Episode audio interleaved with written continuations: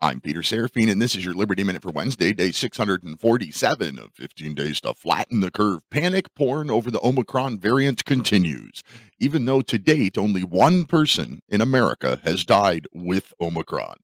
More people have died by shoving objects up their anus.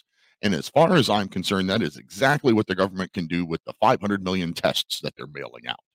President Biden is also sending a thousand mil- military medical personnel to help hospitals probably wouldn't have to do that if hospitals didn't fire thousands of people over a vaccine mandate that didn't stop transmission.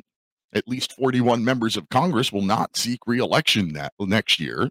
That's 41 seats with no incumbent. Let's fill all 41 of those seats with constitutionalists and find more common sense at liberty-lighthouse.com. Until tomorrow, protect your liberties. Once they're gone, there's no getting them back.